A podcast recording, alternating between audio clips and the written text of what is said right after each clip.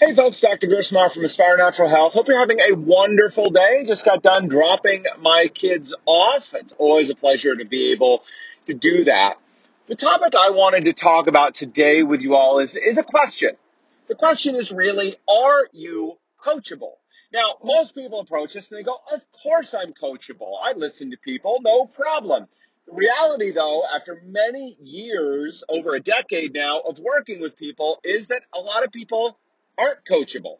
This doesn't mean they can't learn to be coachable, but what a lot of people think being coachable is and what the reality of being coachable is are often quite different. And whether someone is coachable or not plays a really big role in whether they're actually going to achieve success, right? So some of us were athletes when we were younger. We had coaches, music coaches, or, or again, athletic coaches or other coaches in our life. And we kind of learned the relationship with a coach. But for a lot of us who never did any of that stuff, the idea of coaching is very different. What most people are used to when they go to a doctor is more of a lecture, right? The doctor says, this is what's going on. This is what you need to do. Done. And then you're on your own for the most part to figure it out. Either, you know, it makes sense and it's pretty simple and you do it, or it doesn't and you don't, or whatever. You're kind of left to your own devices to figure it out, which is one of the reasons so many people fail. It's not your fault. The system is broken. In contrast, a coach is going to work with you, is going to critique you, is going to help design a plan to help you improve, and is going to meet with you again and give you feedback and work a process. That's why we talk about a health journey. It is not just meet with a doctor, get a diagnosis, what's going on, get a plan, and done. That does not work. So a lot of people, we ask people, are you coachable? And a lot of people tell us, yes, yes, I am coachable. What we find quickly is that a lot of people aren't. And so what does that look like? So what do we want? All human beings. I know I'm as guilty of this as anyone. What we really want is someone to look over our situation, what's going on, what we're doing about it, and tell us how awesome we are. How, oh my gosh, you are doing exactly the right thing you know what? Your thoughts and intuitions are exactly right. My gosh, just keep being awesome and doing exactly what you're doing. That's, listen, that's what we all want. That is normal and natural. But the reality, we know this, right? If what we were doing was working so incredibly well, we would be getting the results that we want. The very fact that we are seeking someone out is proof that what we're doing isn't working. Yet again, what we want to hear is that it is and that it's awesome and that we're right and that everything is okay. What's the reality of what we need to hear? We're not right. We're not doing the right things. What we think is going on is probably not the reality of what is going on.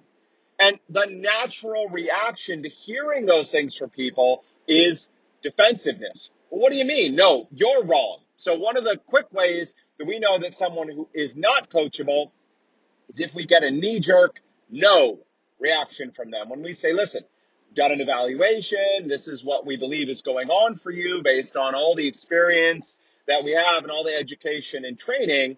And when the immediate response is to push back and say, no, and you're wrong, and I'm not going to do that, and that's not correct, and that doesn't sound right to me, we know the person isn't coachable. Look, it is normal to get defensive.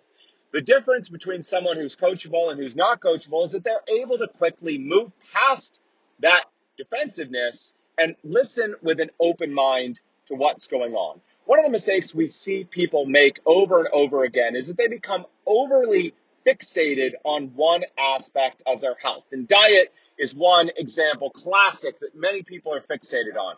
They are convinced that the diet that they are doing is the right diet, or in some cases that, you know, diet has no impact on what's going on for them, or they don't need to change, or that any changes that they need need to be connected with diet. Let me give you one quick story. I had a gentleman come to see me a lot of digestive issues that were going on. And he was convinced that digestive enzymes were going to be the answer to his problems. Now, we did an analysis and a workup, get a greater understanding and a holistic picture of what was going on for this person. And while digestive enzymes are not a bad choice and they would be helpful, what we actually found out were these more significant problems for this person were twofold.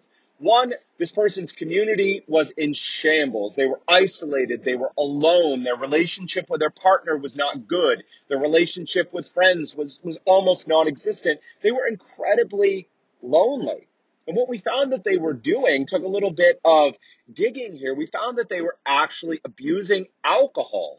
Now, we believe that addictions, the vast majority of the time, are in response to pain right? This person, this gentleman was using alcohol in order to numb the pain of poor relationships and other issues that were going on in that person's life.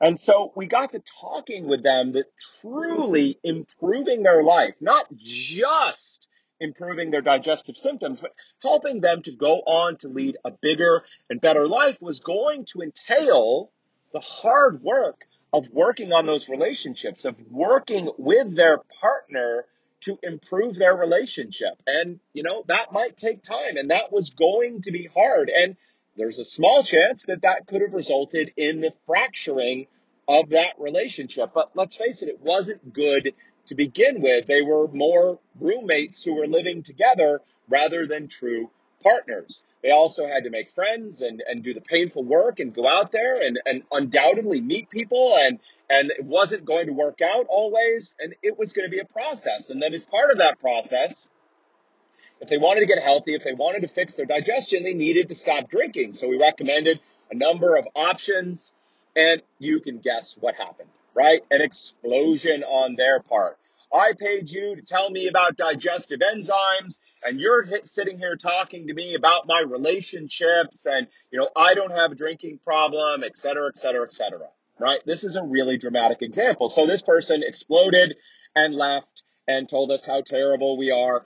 One extreme example of someone who is just not open to coaching, but we see much milder examples of that all the time you know, people who are like, stop talking to me about sleep or exercise or these other issues that are going on. Or, you know, I know that you told me that I need to work on this area, but I decided not to do it. Instead, I started working on this area or I went and read a book or a blog or a podcast and they were talking about this thing or that thing. And I decided to go and do that instead.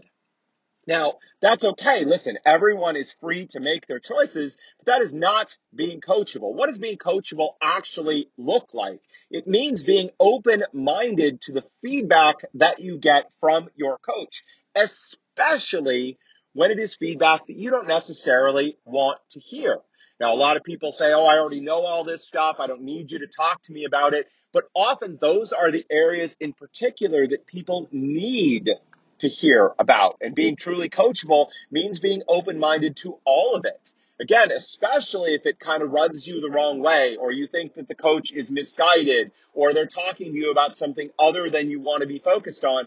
Often those are the areas you most need to hear about. Now, the second part of being coach- coached, being coachable here, is do you actually follow the coach's advice? So if they give you feedback and advice and you go, okay, okay, do you actually then go and implement that advice? If you don't implement that advice or you go off and do something else or, or you just don't do it, you're not coachable. You need to listen with an open mind and you need to at least try those things. Now, listen, a good coach is not there to lecture you, is not there to just, you know, tell you what to do and that's it, right? But they are there to give you honest feedback and to help guide you on a path that they've seen be successful for other people in similar situations before. And now part of that ongoing process has to be getting your feedback, your thoughts, your opinions, your feelings your feedback on how things worked, and then of course adjusting the plan because no one is perfect. Even a coach who's done this many, many times, who has helped many, many people with the exact same issues that you're dealing with, is still going to need your feedback, is still going to need to adjust the plans and the, the, the treatments and things to get it right for you. Okay. That's been quite a bit here, but this is such an important topic. We see so many people who say that they're coachable, but what they really want is someone to tell them how awesome they are, to validate exactly what they want to do. And that is not what true coaching is. True coaching is about giving you feedback, about helping you to move forward. So if you are open minded, and if you are willing to follow the recommendations and the suggestions that someone gives you, then you are coachable. If you're not, it is okay. It's okay not to be coachable. But if you're really truly wanting to make progress, you need to work on your mindset, work on these habits and change so that you can become coachable. Anybody can become coachable. All right. So that is it for me today. Such an important topic. Listen, if you are coachable, if you are ready to work on these things. If you are sick and tired of digestive issues and autoimmunity causing you problems, giving you that smaller, more limited, less joyous life, and you're ready for something bigger and better, again, if you're coachable, we need to talk. Let's have a chat. Let's find out what's going on for you, what your issues are, what your goals and dreams are, and we can know, are we the right match to help you get there? If we are, talk about next steps and get things moving forward so we can get you on that path to living that bigger and better life. If we're not, if we're not the right fit, no problem. It is okay. We will do our best to help you find someone else who is a better match for you. All right. So all you need to do, give us a phone call, leave us an email, send us a message, and we'll set up a time to talk, find out if we're the right fit to help you. All right, folks. Till next time, take care.